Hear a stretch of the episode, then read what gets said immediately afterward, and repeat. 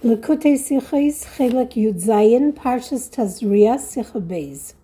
We're learning Leilu Nishmas Rabbi Yosef Ben Yomin Ben Rav Menashe Kaltman. We continue to learn in the zechus of the shluchim, the shluchos, their children and their communities, those who have left Ukraine, those who have returned. May they find peace, and may there be peace for all. This week's Torah portion begins with the instruction that Hashem gives to Moshe regarding the purity and impurity after a woman bears a child. A woman's state of impurity ends with her return to the temple and the offering of sacrifices. A new mother will bring both an oila and a chatas sacrifice, an ascent offering and a sin offering. Though no sin was committed, God forbid, in the birthing of a child, the new mother brings a sin offering so that her birth contributes towards the atonement for the sin of Chava, for partaking of the fruit of the Eitz Hada'as Tevera, the tree of knowledge of good and bad, in the Garden of Eden, a consequence of which is pain in childbirth. The new mother brings a one year old sheep as an ascent offering and a young pigeon or turtle dove as a sin offering to the entrance of the Ohel Moed, the tent of meeting, and gives these to the priest who will sacrifice her sin offering first, and Oila second on the altar and effect atonement for her. If a woman cannot afford a sheep for her sin offering, she can instead bring two turtle doves or two young pigeons and offer one as an oila, an ascent offering, and one as the chatas, the sin offering. She is then purified. The Mishnah in the section of Kinim, the tractate that discusses the bird sacrifices, the word kinim is plural for the word ken, nest. When something occurs in the bringing of bird sacrifices that will cause the validity of the offerings to be placed into question, concludes with the following Ha'isha sha'amra, if a woman vows to bring a pair of birds if she gives birth to a male child and does give birth to a male child, is now required to bring a pair of turtle doves or pigeons for her vow and a pair for her chiyuv, her obligatory sacrifice of the oila and chatas. And the kohen is to sacrifice three of the birds above the red line on the Mizbeach that identifies the point above where sacrifices above must be slaughtered, and one below the line indicating where the birds are to be slaughtered below. Because three of her vowed, two of her vowed offerings are an Ayla offering, and one of her bird of her obligatory offerings is an Eila, and one of her bird obligatory offering is a chatas. And the law is, as discussed earlier in Kinim, that the sacrifice of the fowl for the Eila must be performed above the red demarcation on the Mizbeach, and the sacrifice of the bird for the chatas, the sin offering, must be performed below the red line on the Mizbeach. If one of any number of errors on the part of the Kohen, because the birds were not assigned before, or because the birds became mixed up, or on the part of the new mother, the obligatory with the Chatas birds, the Mishnah teaches all the possible scenarios that there could be in these errors and how, in increasing number, more birds must be brought in case of any one of these assorted errors or oversights. Three, then four, or another five birds, or even six and seven or eight, depending on what bird sacrifices were being brought and what the specific oversight was. Then the Mishnah says, Rabbi Yehoshua said, Zehu she'amrei. This is what is meant when they said, Kishu chai koiloi echad. When the animal, a sheep, is alive, it emits one sound. Kishahu mace, koiloi shiva. In its death, it produces seven sounds. Ketzad koiloi shiva. How are there seven sounds produced from a dead animal? Beis karnov lishtei chatzaitzreis. His two horns become two trumpets. Shtei shaikin lishtei chalilin. His two leg bones or thigh bones become two flutes. Oiroi lutaif. Its hide becomes a drum. Meyav linevelim. Its innards, the sinew, become lyre strings. Bnei meyav likinoiris. Its intestines become harp strings. And some add that its wool is used for the blue pomegranates with the bells that hung at the bottom of the garment of the Kohen. Mefarshim explain Rabbi Yehoshua's intention in the words Zehu Sha'imri as this is what was said, saying that alive the animal produces one sound, and in death specifically, the sounds produced by the sheep increases, or as the Rambam explains this, more mitzvahs can be performed with this animal, sevenfold or even eightfold more, according to the opinion of those who say that the wool becomes the pomegranates. And so it is regarding the bird sacrifices. The sacrifice of the new mother, which begins as a set of birds for the vow she made, and one set as her obligation, but specifically because of her oversight and doubts as to how the Kohen brought these to the altar, she now has to bring seven or eight sacrifices, eight according to Ben Azai. But this explanation requires clarification. This idea that at the, at the outset there is one thing, but an error caused there to be an increase to seven, can be illustrated by many examples, like the simple example of inherited property, which might be passed on to seven or eight heirs. As long as the testator, the father, is alive, the possessions all belong to one man alone, to him. But when he dies, his possessions are divided seven or eight ways, which is like an increase in the field being inherited, and that many more people will fulfill that many more mitzvahs with the now many pieces of land. This is much like the increase in sacrifices on the part of the new mother. But Rabbi Yehoshua quotes this example, and therefore there must be something that fits the situation discussed in Kinim better than any other example, and we need to understand what that is. Let's discuss what it's not. It's not that the Mishnah doesn't bring the example of an inheritance of a parcel of land because the sacrifices that were already brought experience no change. There's only an increase. But regarding the inheritance, the testator is actually gone because that is actually similar to the sheep whose voice dies with him. As well, when a parable or example is presented, it's to facilitate a better understanding of something particularly in our situation, as the Rambam Maimonides says, this is an odd situation.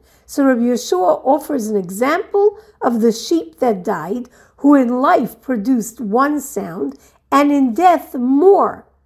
How does this example help us? What clearer understanding do we have of the Mishnah with the statement, Zehu Chai echad, that in fact, this is what is meant when it's said, when the sheep lives, it produces one sound, and dead produces seven, etc. Also, looking at Rabbi Yehoshua's introduction to the example, his words, Zehu Sha'imrei, this is what's meant when it's said. He doesn't say K'maisha Amru, as it said. In other words, if he's bringing a parable, he would say K'maisha Imrei as it said, or Kamesha Amru, or Lamad Dover Daime. What does this Mishnah compare to? That he does not say this tells us that he isn't just explaining the laws in our Mishnah regarding the pair of sacrificial birds, but Rabbi Yehoshua is also actually saying that the laws about the birds will facilitate our understanding Zehu and what's meant in this saying that when the sheep lives, it produces one sound, and when the animal is dead, produces seven.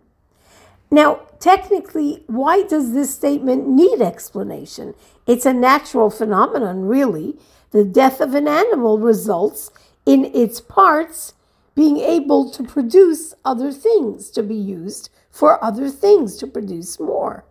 And furthermore, if in fact this common expression of the sheep alive produces one sound and in death seven sounds, why would it be the job of the Mishnah, or the job of Torah for that matter, to explain this. This is a common expression. So we have to determine that when Rabbi Yehoshua quotes this common expression, when it lived, it produced one sound, and in death, it produced seven sounds, he's not simply offering some clever expression to bolster his lesson, but rather he's sharing something that's absolutely connected to the law, to the halacha, that is being discussed. And this expression, Zehu Sha'omroi, this saying that provides a supplementary understanding of a halacha, can be understood from the discussion in our Mishnah regarding the new mother and the sac- bird sacrifices that she brings. Now, the Mishnah continues in the following way Rabbi Shimon ben Akashya Omer. Rabbi Shimon ben Akashya says, when ignorant elderly people become older yet, their intellect grows even more confused and befuddled. As it says in Iyov, in Job, in Parakud Beis, chapter 12, Masir Safa le'ne'emonim v'ta'am skenim yikach. He removes speech, even of trusty men, and takes away sense from the elderly. It's common for the elderly to become befuddled, but regarding aged Torah scholars, this is not the case. Ella, kol zman shemeskinin daiton, v'syasheves aleihem shenemar, b'shishim b'chochma, v'oirach yamim tvuna. On the contrary, the verses continue. The older they are, the older the Torah scholar is, the more their minds grow composed, as it says in the aged there is wisdom and understanding with a length of one's days. And the connection to the statement that precedes it is that just as when the animal dies, it produces seven sounds, so it is with the elderly Torah scholars who, as they age and become weakened, yet their wisdom increases. There are a few questions here that need clarification. One, why is it relevant to note that when ignorant people age, their minds become more befuddled? It's known that waning strength brings waning intellectual faculties.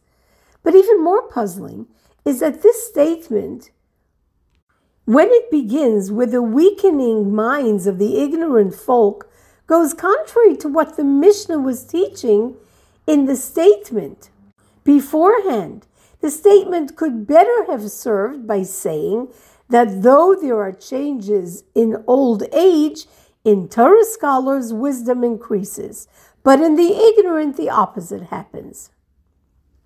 The way to understand this is this law of Kanim, the bird offerings, the possible confusion in what the new mother brought, and possible oversight of the Kohen, and the increase of korbanos required teaches a rather novel idea. The new mother's obligation is one pair of birds, one for a sin offering and one for an oila. Our discussion also includes a situation where she has promised, vowed, an offering, which then increases her offerings to two pairs of birds. One offering of two oilais, this is her vowed offering, and one of an oila and one chatas, this is her obligatory offering. But the possible doubts and oversights creates a requirement for additional sacrifices, up to seven or eight of them, depending on the doubt and the oversight. How can she be obligated on a possible oversight or on a possible confusion where she has actually brought the necessary and obligatory sacrifices and is possibly not obligated at all and possibly has attained forgiveness. And this, aside for the question if she is not really obligated to bring these extra sacrifices, then these sacrifices are considered chulin, non sacrificial offerings which may not be brought in the temple. So, question number one is why is she being told to bring more sacrificial birds if it's possible this is all on a doubt? And in addition, wouldn't these extra birds, because they were not her obligation, be considered chulin, non sacrificial offerings? Now, in the situation of the sin offering of a new mother, which had to be added in case of a doubt, we can say that the Gemara does teach that Torah makes space for this possibility, that in a situation of possible, in other words, not definite, but a possible impurity, a sacrifice can be brought to bring one to a state of purity. This category of sacrifice would be like that of an asham tolui, a sacrifice brought in a situation where a person is unsure if he has sinned. As Maimonides, as the Rambam explains it, this would be called an asham tolui, which expiates the sin in a case of doubt and hinges upon whether indeed a person inadvertently sinned. But this isn't what we're discussing here in our pasuk and in our Mishnah. This new mother has an obligation to bring a sacrifice, and the doubt whether her sacrifice was complete. And if she has achieved atonement gets thrown into the situation into this situation either by her oversight or the Kohen's and so, what category do these extra seven or eight sacrifices fall under? The doubt isn't bound up with a questionable action, it's bound up with the new mother or the Kohen. To which Rabbi Yehoshua says, when the animal lives, it produces koiloi, his sound is one. And when it dies, koiloi, his sound is a production of seven sounds. Looking at the way the statement is constructed, what occurs to you is that this is actually a contradiction in terms. The seven sounds produced after the sheep dies are not sounds from the same sheep. The two horns became trumpets, the thigh bones become flutes, etc. These are sounds from the parts. And yet the saying is, Kishehu meis koiloi shiva. And when he dies, his sound is sevenfold. The one sound that the sheep produced alive is void, and seven new sounds are produced. And this is how these extra sacrifices are explained. Though what has caused that, though what has caused um, that the, these sacrifices should be brought is a doubt, after her obligatory sacrifices were indeed brought, these two are considered obligatory just as the first. How does that happen though? How does a doubt turn a sacrifice into an obligation? There are several examples when a result or consequence becomes more forceful even than its cause.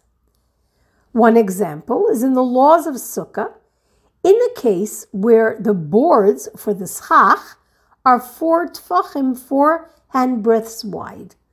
Boards less than four handbreadths wide may be used for schach, but boards four handbreadths wide should not be used as schach, lest a person sit under their roof and consider it a sukkah, seeing no difference between them. If one did place a two tef, a four tefach wide board at the side of the sukkah, like a wall extension, this is kosher, but not as part of the main sukkah covering in the midst of a sukkah. Even so, one should not sleep under that board if one's minhag is to sleep in the sukkah. Now, turning the boards on their sides, so now they are not that wide to use a schach, is not acceptable because a board should not be used as schach, and as it is invalid as schach, it's considered just like a metal rod, which is never valid as schach. So, although the boards, which are invalid because of the concern that they will be considered like a ceiling lying in their width, they are now absolutely pasul, even when the boards are standing on the thin side of the board. Another example would be the halacha as determined by the Chassam Sofer regarding the second day of Shavuos. The second day of Shavuos is, says the Chassam Sofer, more of a stringency as a festive day than any other second day and any other festival during the year. The reason that we have two days of Yom Tov is because we were unsure as to which day was Rosh Chodesh. There was a possibility of doubt. But Shavuos is never a doubt. It's always celebrated 50 days after we began counting the Omer. But we celebrate a second day of Yom Tov on Shavuos so that it's not different to the other festivals of the year. Hence, the second day of Shavuos does not occur as a result of a doubt to begin with, and it occurs rather as a firmly determined second day of Yom Tov, and thus has greater force as a festive day, beyond even the second days of Pesach and Sukkot. Accordingly, we can look at this from the other perspective as well. The halacha of the bird sacrifices also teaches and clarifies something regarding the live sheep who produces one sound and in death produces seven. This is a lesson being learned from a lesson.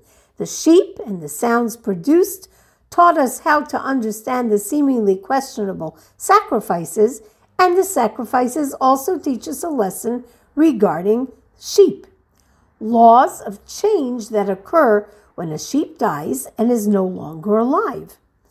In the discussion of a live sheep that was worshipped for Avodah Zarah, for it was used as idol worship, the law is that this sheep may not be brought up on the Mizbeach. The Gemara questions if the live animal was used for idol worship, can the wool of the now dead animal be used for the tchelis, the blue the wool for the blue pomegranates on the cloak of the Kohen? And can the horns be used as trumpets to be used in the temple? And can the thigh bones be turned into flutes, etc.? In other words, the horns are no longer connected to the animal. In fact, now they are trumpets and no longer the horns of the sheep. The thigh bones are now flutes. Nothing is as it was when the sheep was alive and being used for idol worship. So, can this be done? And the answer is Koiloi Shiva. That same sheep now dead produces seven sounds. It cannot be used in the service of God. Within the context of this discussion, there are two possible applications. One is that though its horns are disqualified to be used as trumpets and the thigh bones as flutes in the temple service, as a new entity, they have changed and are not considered objects of idol worship. The other is that the disqualification of the horns of the sheep is just like the disqualification of the sheep being brought on the altar, that these are objects of idol worship and are loathsome to God and cannot thus be used. The difference in these two perspectives is that if these things, the trumpets, the flutes, are completely new entities, then the fact that they cannot be used in divine service is a rabbinic stricture. But if their entity is like that of the sheep, an object of idol worship, then the stricture is midoiraisa from the Torah. It is regarding this significant difference that the increased bird sacrifices are considered actual obligatory sacrifices, learned from the now no longer living sheep regarding which is said, Koiloi, his voice, delivers seven more sounds. As the sheep that was used for idol worship remains an object of idol worship, and its parts do not become a new entity. There is, however, a detail in the example of a living sheep that produces one sound and in death seven that is dissimilar to the birth sacrifices of the new mother.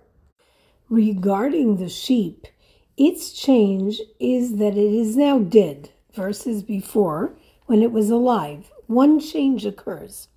But regarding the bird sacrifices, the Mishnah teaches that there are several things that may have occurred. The Kohen may have neglected to ascertain which were the chatos and which were the Eilah sacrifices. The new mother may be unsure what she brought. The Kohen is unsure what he did with the birds. All of these additional doubts cause for yet more and more bird sacrifices to be brought at the altar, so that seven or eight sacrifices might be added, to which the Mishnah teaches Rabbi Shimon ben Akashya Eimer, Rabbi Shimon the son of Akashya says, Zikne am haaretz kol zman shemaskinin daiton misyashiv. The ignorant elders, the older they grew, the, grow, the more befuddled. This detail, which we questioned both regarding its necessity and its placement, in fact makes the very point discussed that in this ongoing process of aging, in the natural process of ongoing aging, one's intellect does weaken, and we see this with unlearned people. Yet, nevertheless, though a Torah scholar ages too, and he too becomes weakened in strength, his intellect grows stronger. Being a Torah scholar, it would have been enough if, even though their bodies weakened, their minds did not, as it does in other elderly people. But the statement here is that Tarbe Chachmasam, Chazik Sichlam V'yasifu Shlemus. Their wisdom increases, their minds grow sharper, and they achieve greater wholeness and become even greater Torah scholars, which makes Rabbi Shimon ben Akash's teaching even more similar to the bird sacrifices, increased because of all the many potential doubts. Age is an ongoing process, it's developmental, and it weakens the body and the mind, but not of a Torah scholar. Just the opposite happens for a Torah scholar. The ongoing time brings a more composed mind, so much so that the law was that only Baalei Zikna, the elders of the nation, sat on the Sanhedrin. So instead of deterioration, there is increase, like the bird sacrifices.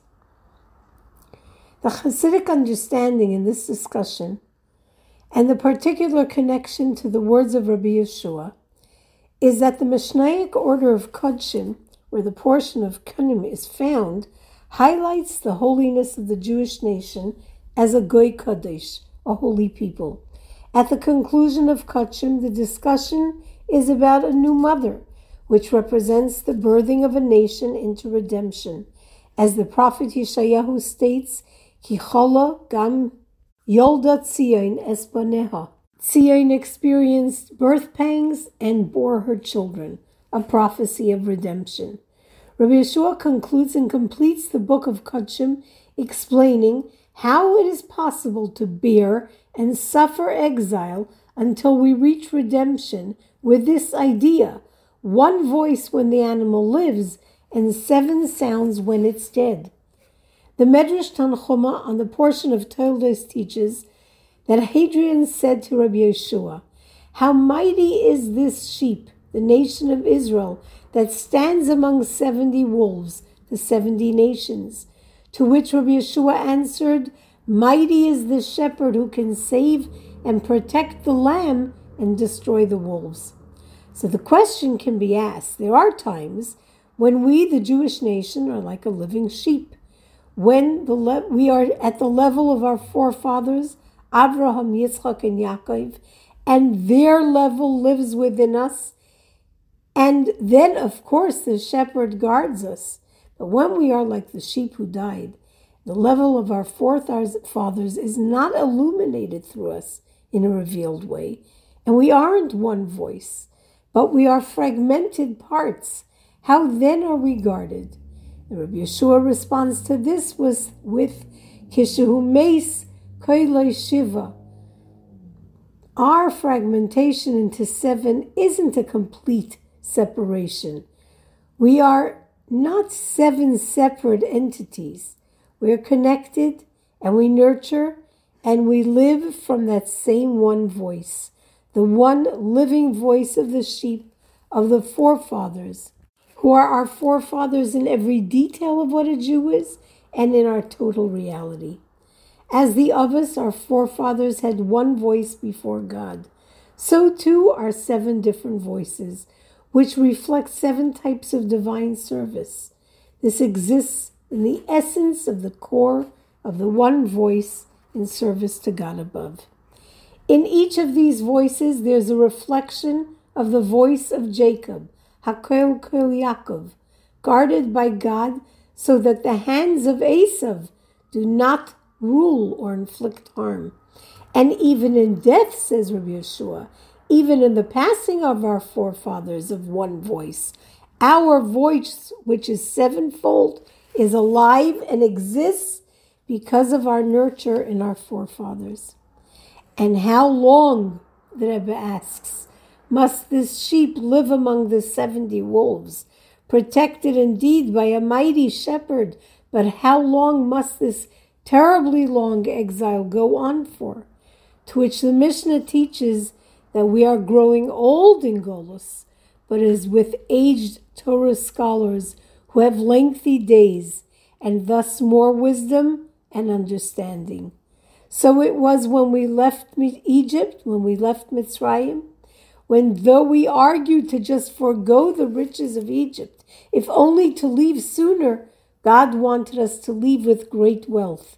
Of course, the essence of exile is just that refining the sparks of holiness, taking the wealth with us, redeeming those sparks makes redemption complete. And now we are past old age in exile. In fact, we are quite ancient. And if in case there are, God forbid, still moments left to this old age, to this old age exile, may it be God's will that all calculations fall away and be forgotten. And may we be redeemed immediately, this moment, redemption on a physical plane through Mashiach Tzidkenu.